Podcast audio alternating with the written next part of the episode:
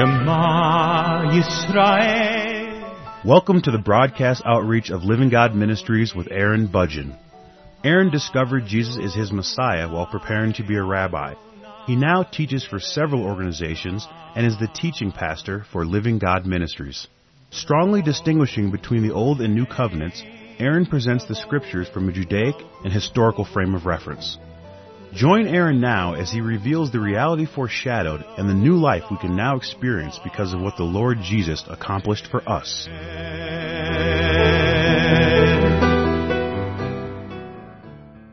I am presenting a series of broadcasts on our identity in Christ, and today's program is a continuation of the previous broadcast. Now, in the previous broadcast, I was explaining that Cain was a very religious man. Cain was a man who was devoted to obedience to his God. And the reason why I'm able to say that is because God gave Adam, his father, the commandment that he would have to work the ground, that the ground was cursed for him, and in effect it was a curse that he would personally experience, and his children would experience, and that he was to work the ground, he was to sweat over his labor in order to acquire food for himself and for his family. And Cain chose to live a life of working the ground, toiling the ground, as God commanded his father to toil the ground. In that way, Cain was a very obedient man.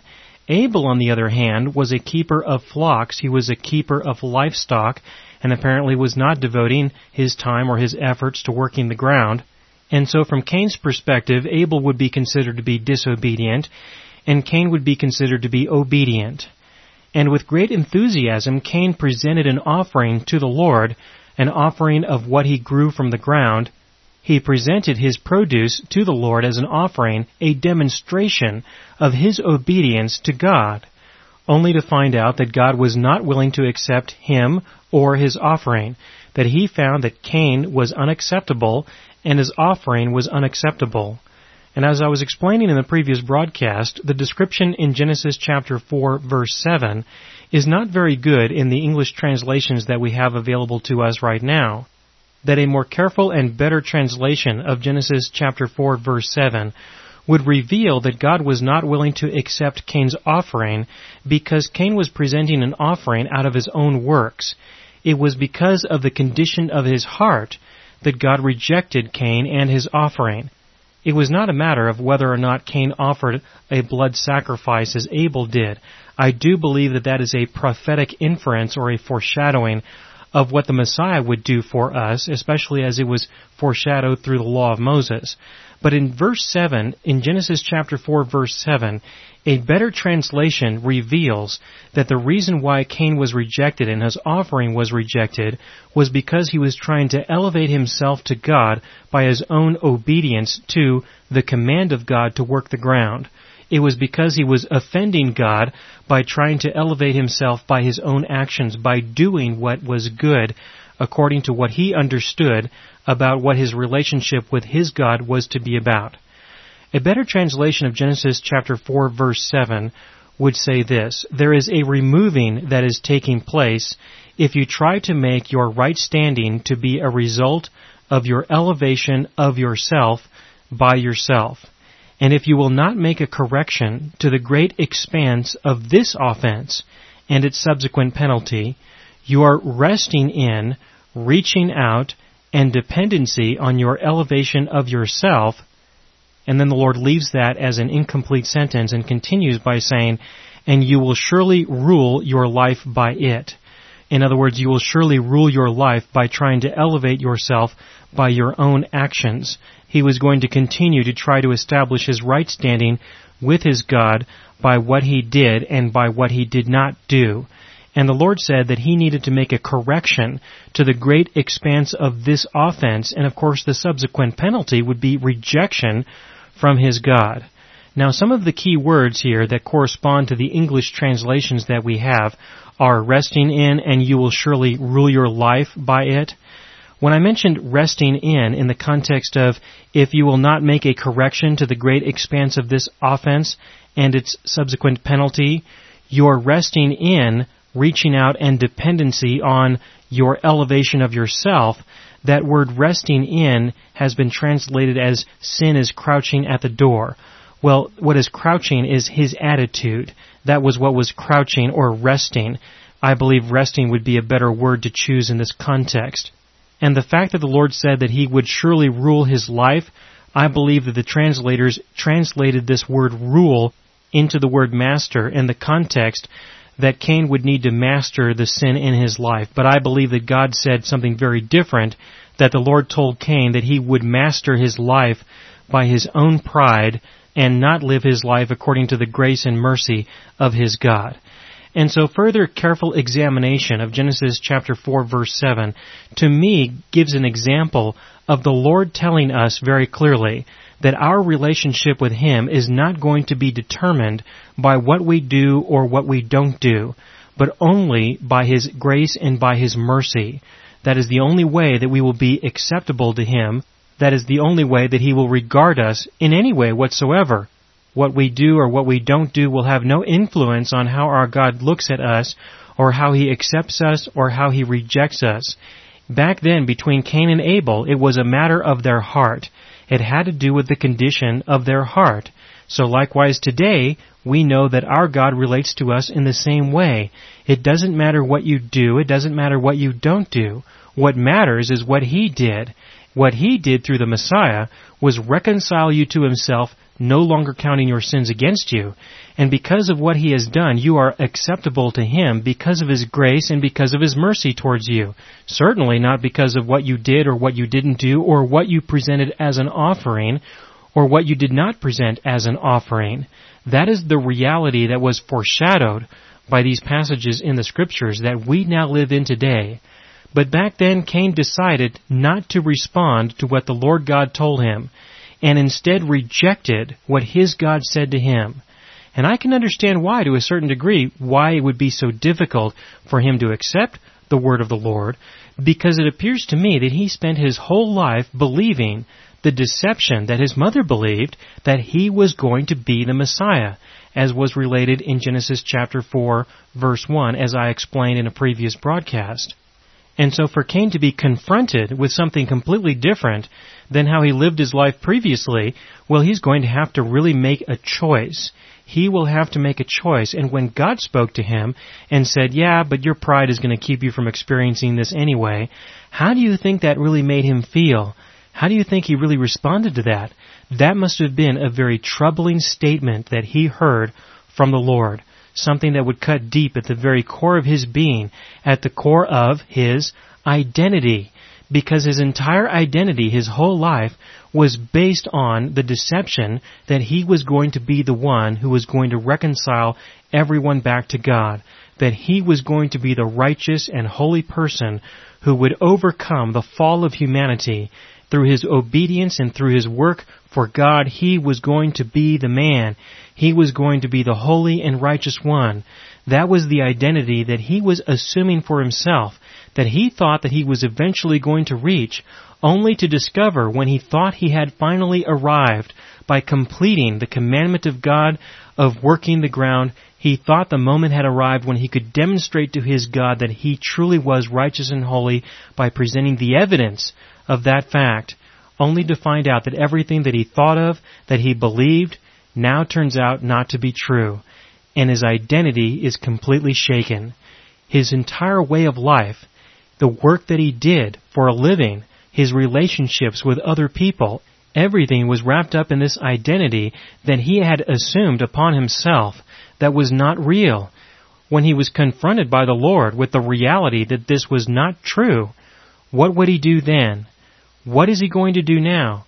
How is he now going to go live his life? Is he going to try harder and do the same thing more and more? Most certainly not. Why would he? Why would he bother? If he strived as far as he did only to find out that it was completely useless, why would he continue to live the way that he was living before? That is a description of an individual's pride, that the reason why he was such a religious man was because of his own selfish ambition. Because he thought that he would have a place in this world that it turned out he would never have because he thought that he would have an identity, that he would be recognized as a person that he would never be. It turned out that that wasn't true. And so what happened? He went out into the field And apparently he didn't continue to work. We don't know what he continued to do. But what we do know is that he did confront his brother at some point, probably over this subject. And his decision, Cain's decision with regards to how he was going to deal with this conflict, was to just simply kill his brother. And through the act of murder, he further demonstrated that his heart was still evil and wicked, that regardless of what he did, regardless of his obedience, he may have been fully and completely obedient to every command that he thought he should be obedient to, but it did nothing to change the condition of his heart. Absolutely nothing. And this was demonstrated shortly after the rejection by God because his heart obviously wasn't changed. It was demonstrated by the murder of his brother.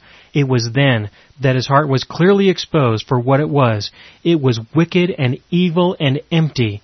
And at that point it was clear and obvious that Cain was not who he thought he was, that he was not who his mother thought he was, and now his life is most certainly going to change, because from this day forward he's going to be known as the man who was probably the most religious man that anyone ever knew, a man who devoted everything to try to live in obedience to God, but then suddenly he decided to completely reject and throw away everything because of a lie that he believed that was revealed to him as certainly not being true, and he decided to not pursue the truth, but through his own pride reject it all to the extent where he was willing to murder his own brother to demonstrate just how depraved he really was.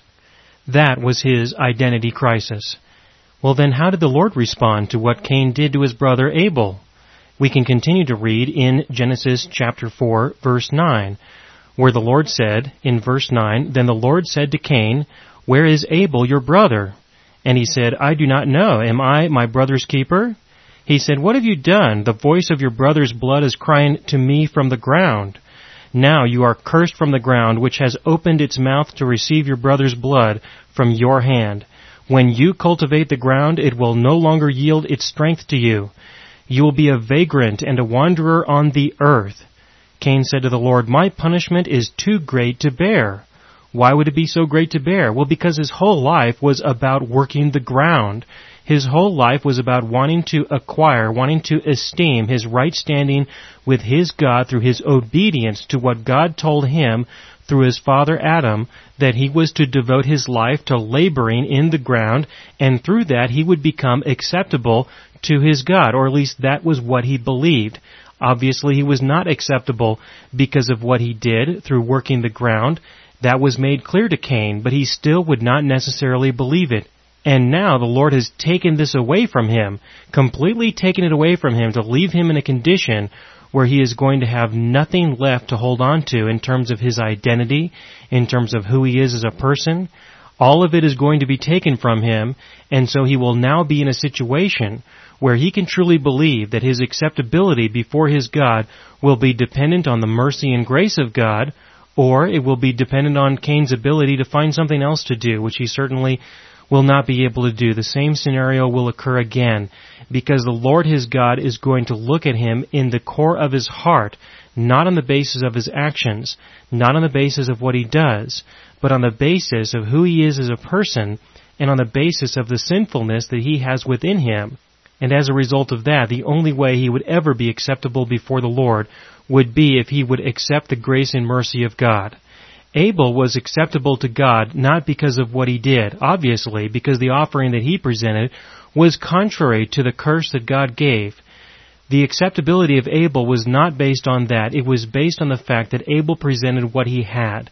And what he had was himself and, of course, his livestock, which represented, I believe, his sin. Not his choice or belief that his acceptability would be based on the blood offering of an animal but that his disobedience of not working the ground was reflected in his offering.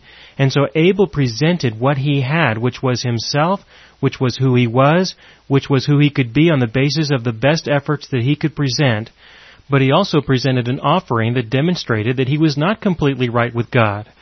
On that basis, I believe that Abel's offering was an offering and a presentation of himself that showed that he knew that God would have to accept him in the midst of his sinfulness, that God would have to accept him where he was in the condition that he was in, and that he was not going to try to go before the Lord and pretend that he was somebody that he wasn't, or to go before the Lord and ask for acceptability from the Lord on the basis of his actions, but only on the basis of his grace and mercy.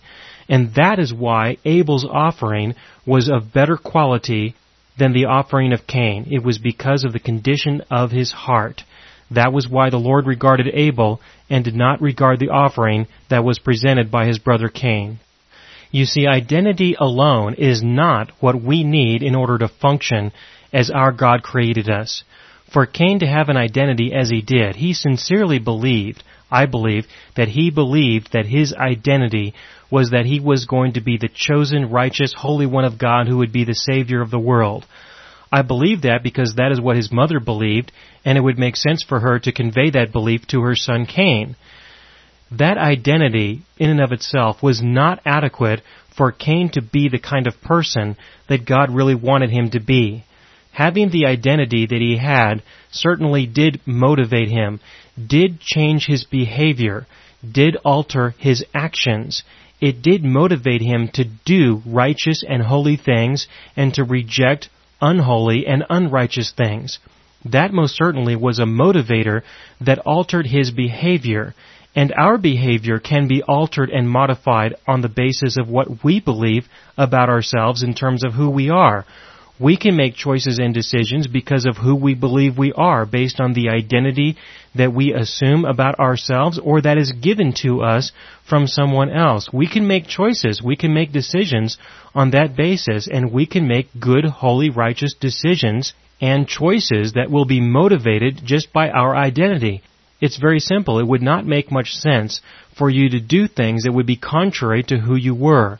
If you were the child of a very important person, for example, it would not make much sense for you to go and involve yourself in activities that people are involved in who represent or who are the children of people who are not very well known or not very well accepted or not very important in the society that they are a part of it would not make much sense. Instead, you should spend your time with other people who are of similar caliber. This is a belief, this is a perspective that people have in the society that we have right now, in the various societies that we have always had. This has been the attitude of many people, and so just by an identity alone, people can be motivated to make choices and decisions, and they can be good choices or they can be bad choices. But I want you to understand that there is something more important than just a person's identity. Because when I start talking about our identity in Christ, we can certainly be very motivated to behave in certain ways, to put certain sins out of our life just because it is inconsistent with who we are. And that can be a valid motivation that can certainly have a powerful effect on our daily lives. There's certainly no question about that at all. But when considering that, I want you to also consider and remember the importance of the change of a person's heart. Because Cain had a very powerful identity. Even though it wasn't true, it's what he believed. You also can have a very powerful identity because it's true on the basis of what Christ Jesus has done for you. But that in and of itself is not going to change your heart. There is something more that you need to reach out to and understand in order to experience the transformation that God will do in your heart. That in and of itself is not enough. It is important. It is very important, very powerful, very real, and will have an effect on your life as you experience peace and rest in your heart when you experience your relationship with your God. There's no question about that. It is also very important for you to understand your identity in Christ in order to see and understand many of the important scripture passages that we have in the Bible that can only be understood in light of our identity in Christ. These things are very important and I will spend some time addressing these specific concerns. But in the midst of considering this subject, it is very important to realize that your identity alone will not change your heart. That the transformation of a person's heart occurs through the indwelling presence of the living God actively participating in our lives and giving to us everything that we truly need to experience a fulfilled heart. And this does not occur because you have a new identity. This occurs because you receive what He is offering to you in light of what He has done which is not just to make you into a completely new and different person, but to actually give you what you need in order to function in the world that you have before you. Consider, for example, the subject of sainthood. In many Christian circles of influence, people will consider certain people to be saints because of the way that they involve themselves sacrificially in other people's lives, or perhaps because they performed three miracles of God. Various reasons are given for why a person would be recognized as a saint or not recognized as a saint. But in general, when we use that word, when we think of the word saint, someone is a true saint. In general, the belief is that this person is a sinless person, or at least we don't know of any sins that they are committing or that they are struggling with, that they are such a good person, that they are such a good and holy and righteous person in the world that they are a part of, that we would consider them to be a saint, that in effect they are virtually sinless. That's how many people use that word, and so because of that perspective that many people have, it is unusual to find someone to identify themselves as a saint to introduce themselves and say, hello, I am Saint so and so. Because it can be an offensive expression of pride out of an individual as they compare themselves to others through this identification by saying that I am Saint so and so, but you are not a saint, and so I am greater than you are. I am a better person than you are. I am significantly different from who you are, and it is unlikely that you'll ever reach the stature that I have personally arrived at. That's how many people would perceive a statement such as that or an introduction such as that. For a person to identify themselves as a saint, that would generally be considered to be unacceptable. But for someone else to recognize a different person as a saint, that's different. We're not normally offended so much by a statement such as that. Instead, when we refer to ourselves or when we introduce ourselves, we will normally identify ourselves not as saints, but as sinners we are sinners because that is what we do, because we are tempted to commit various sins and we often will fall to the temptations that are presented before us. And so because of that, we don't want to consider ourselves to be a saint, we consider ourselves to be a sinner. But considering what the Lord Jesus has done for us by dying for our sins and no longer holding our sins against us, because of what He did, we will then recognize that we are saved by His grace. And so we will often assume an identity of, hello, I am so and so, a sinner who has been saved by grace. But what does that really mean? That means that you are a sinner. That is your identity. Well, if that is your identity, then it would make perfect sense for you to continue to live in accordance with your identity it would make sense for you to live as a sinner, to commit sins, to give in to the temptations that you would have exposure to. It would make perfect sense for you to do that, and we should not be surprised if you do that because that is who you are, or at least that is who you think you are. And if that's the case, then you could also use it as a means of justification. Many people will justify their sins that they commit in their life experience by saying, well, I am a sinner. That is who I am. I am saved by the grace of God, but I still struggle with sin and my identity is a person who sins and so don't be surprised if I sin because that is who I am. However, if a person was to recognize that they are a saint because the Lord Jesus does not hold any of their sins against them anymore, when the Lord Jesus sees them, they do not see a person who sins. They see a person who has been forgiven of all of their sins, and so by definition, they are a saint because the Lord Jesus does not count their sins against them. The Lord our God was in Christ, reconciling the world unto himself, no longer counting our sins against us. And so because of that, because of what he did, we are technically a saint. Now, if you will recognize that that is your true identity from God's perspective, it can certainly motivate you to no longer sin. It can be a motivation for you to alter and change your behavior because it would be very inconsistent for you to commit sin if that is not who you are. This is a very powerful motivator that can change a person's life. It certainly can. Now, it's not going to keep a person from committing all the sins in their life, most certainly, because while it may assist us in dealing with one sin or another, the reason why we commit sins is because of the condition of our heart that drives us to a point where we want to commit sins.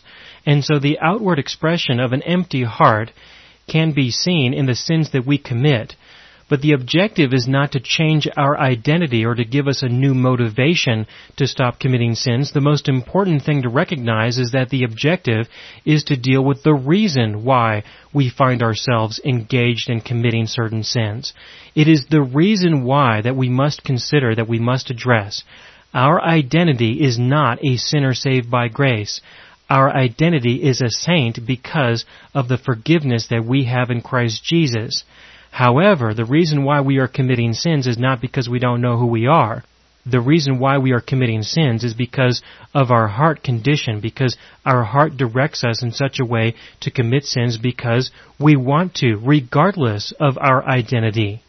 And so if we are ever going to experience a transformational change in our very being, in who we are as a person, it will have to occur on the inside in our heart through our personal individual relationship with the Lord Jesus. But this relationship is possible because of who He has made us to be. He has made us a saint. He has made us a son. He has made us a bride of Christ. He has made us His brother. He has made us a member of His body. That is something that He has done. But He has done that so that He could reach out to us and meet the very deepest needs that we have. And if we will only receive what He has for us that will meet the very deepest needs that we have, then the desires of our heart will be met because our God will meet them personally. And I will tell you more about this in the next broadcast.